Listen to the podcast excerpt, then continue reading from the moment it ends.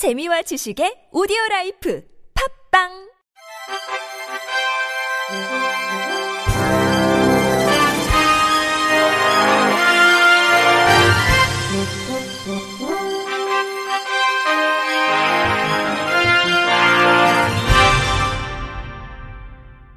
청취자 여러분 안녕하십니까? 10월 10일 수요일 KBRC 뉴스입니다. 장애인 이동권 강화를 위해 정부가 각종 대책을 내놓고 있지만 실제 당사자들이 체감하는 효과는 여전히 미미합니다. 교통약자들의 민원도 꾸준한 상황인데 이번 국정감사와 정기국회에선 새로운 정책도 좋지만 기존의 문제점을 보완해 나가는 노력이 함께 병행될 필요가 있다는 지적이 제기되고 있습니다. 연합뉴스TV 임혜준 기자입니다. 도심 도로를 누비는 저상버스. 계단이 없고 차체가 낮아 고령자와 휠체어 이용자들이 이용하기 수월하다는 장점이 있습니다. 그러나 지난해 말 기준 전국 저상버스 도입률은 30% 수준. 당초 정부가 목표로 한 도입률에 못 미치는 수치인데 그나마 도시 사정은 나은 편입니다. 지난달에는 교통약자들의 특별 교통수단인 장애인 콜택시를 둘러싼 예산 삭감 문제도 불거졌습니다. 버스와 함께 교통약자들이 많이 이용하는 교통수단인 지하철에서의 엘리베이터 접근성과 탑승 어려움 등의 문제는 비단 어제 오늘 만의 일이 아닙니다. 그나마 다른 이동수단보다 교통약자의 이용 만족도가 높은 철도와 관련한 민원도 꾸준한 실정입니다. 중증 시각장애인 송수아 씨는 지난해 여름 교통약자의 열차 탑승과 하차를 돕는 코레일의 승하차 도우미 서비스를 신청했지만 하차 과정에서 아무런 도움을 받지 못했습니다.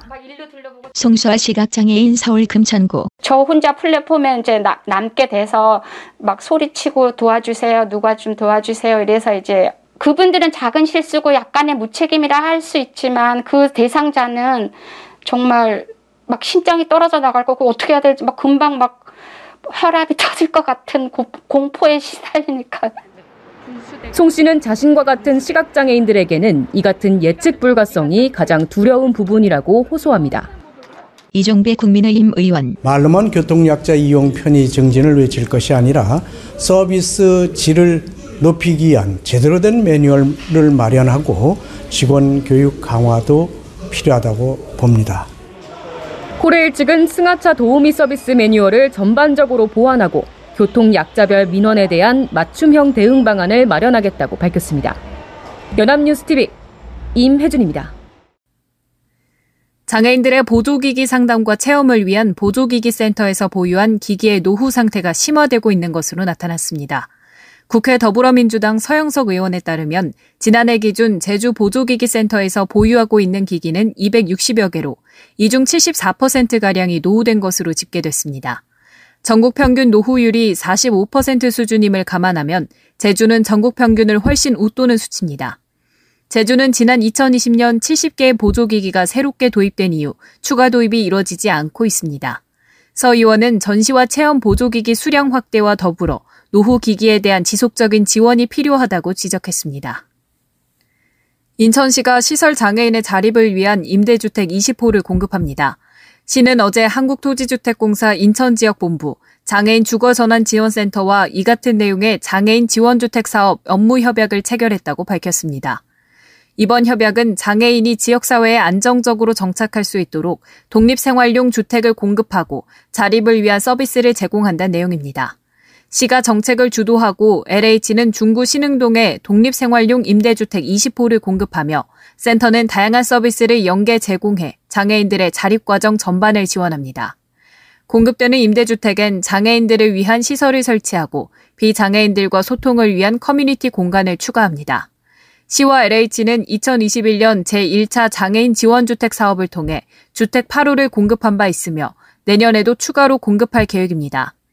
이행숙 시 문화복지 정무부 시장은 장애인들이 지역사회 구성원으로 당당하게 자립해 나갈 수 있도록 앞으로도 업무 협력을 이어갈 계획이라고 말했습니다.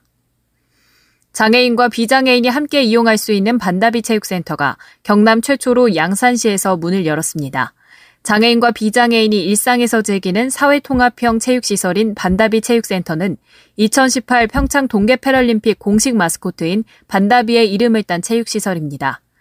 경남에서 최초로 선보이는 양산 반다비 체육센터는 물금흙 가촌리 1312의 4번지 부지에 국도비 47억 원, 12 59억 원 등 총 106억 원을 들여 건축 면적 2,751제곱미터, 지하 1층에서 지상 1층 규모로 지난 5월 준공했고 내부 시설을 마친 뒤 지난 5일 개관하게 됐습니다.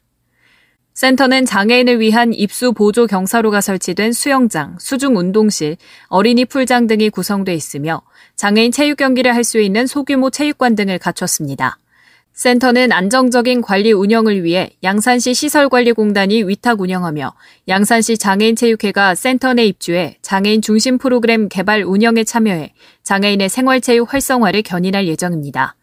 나동현 양산시장은 장애인의 재활과 건강 증진 수요가 지속적으로 증가해 그에 따른 체육시설 부족에 따라 건립된 양산 반다비 체육센터가 장애인의 체육 서비스 사각지대 해소 및 균등한 기회 제공의 공간이 될 것이라며 특히 체육센터는 장애인뿐만 아니라 비장애인도 같이 이용해 시민과 소통하고 나아가 화합의 장이 될 것이라고 말했습니다. NC 다이노스가 지난 7일 LG 트윈스와의 홈 경기를 ABL 생명 스폰서 데이로 열고 지역 장애인 단체 회원 30여 명에게 야구 관람 기회를 선물했습니다. 이번 행사는 당신과 함께 더 나은 삶을 추구하는 ABL 생명이 NC의 사회공헌 프로그램 디네이션과 연계해 나눔 실천의 기회로 활용하고자 하는 아이디어로 시작됐습니다. 이날 마산 야구센터 입주 장애인 단체 한우리 인성의 회원 30여 명은 창원 NC파크의 프리미엄 좌석인 ABL 생명 프리미엄 테이블석에서 야구 경기를 관람하며 잊지 못할 추억을 쌓았습니다. ABL 생명 영업 채널 담당 임원 은재경 전무는 정부의 코로나19 방역 지침이 완화되면서 마스크를 벗고 가을 야구를 직관할 수 있게 됐다. 도움의 손길이 필요한 소외계층이 야구장의 뜨거운 함성을 직접 들을 수 있는 자리여서 더욱 의미 있는 행사였다. 앞으로도 ABL 생명은 NC 다이노스와 다양한 스포츠 마케팅 활동을 펼쳐나갈 계획이라고 말했습니다. NC 다이노스 이진만 대표이사는 ABL 생명과 함께 뜻깊은 자리를 마련하게 돼 기쁘다.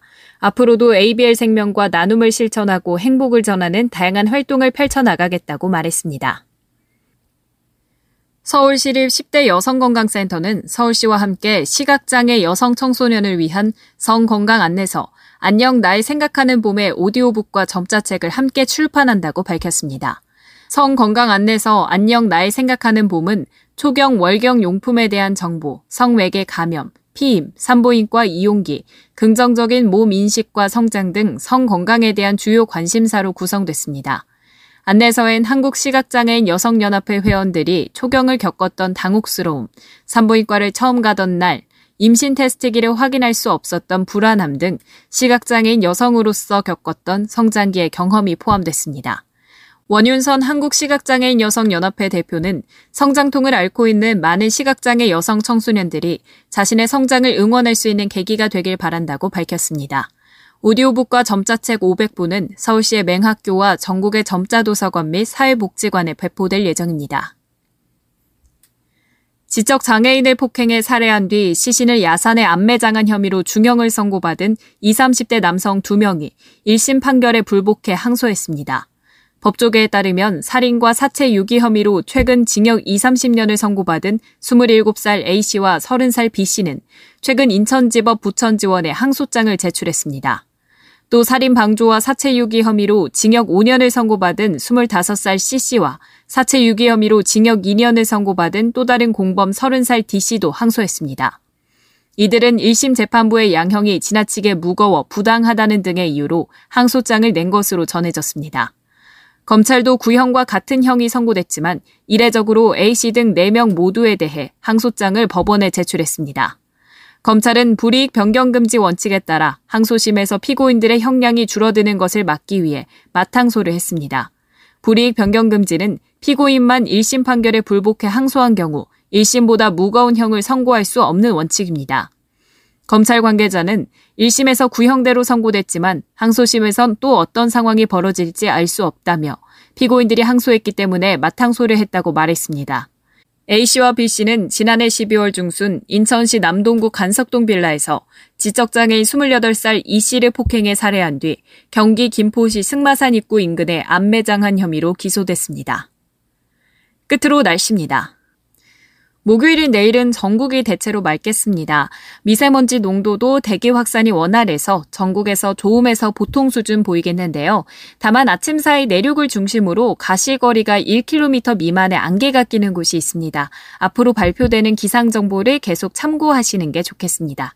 또 새벽부터 아침 사이에 강원 높은 산지에는 얼음이 얼고 내륙과 산지에 서리가 내리는 곳이 있으니까요. 농작물 냉해 피해 없도록 각별히 유의하셔야겠습니다. 내일 아침 서울의 기온은 11도, 인천 13도, 춘천 9도, 청주 10도, 전주 10도를 보이겠고, 낮 기온은 서울이 23도, 인천 21도, 청주 23도, 광주 24도까지 오르겠습니다. 제주는 22도 보이겠습니다. 날씨였습니다. 이상으로 10월 12일 수요일 KBRC 뉴스를 마칩니다. 지금까지 제작의 권순철, 진행의 최유선이었습니다. 고맙습니다. KBIC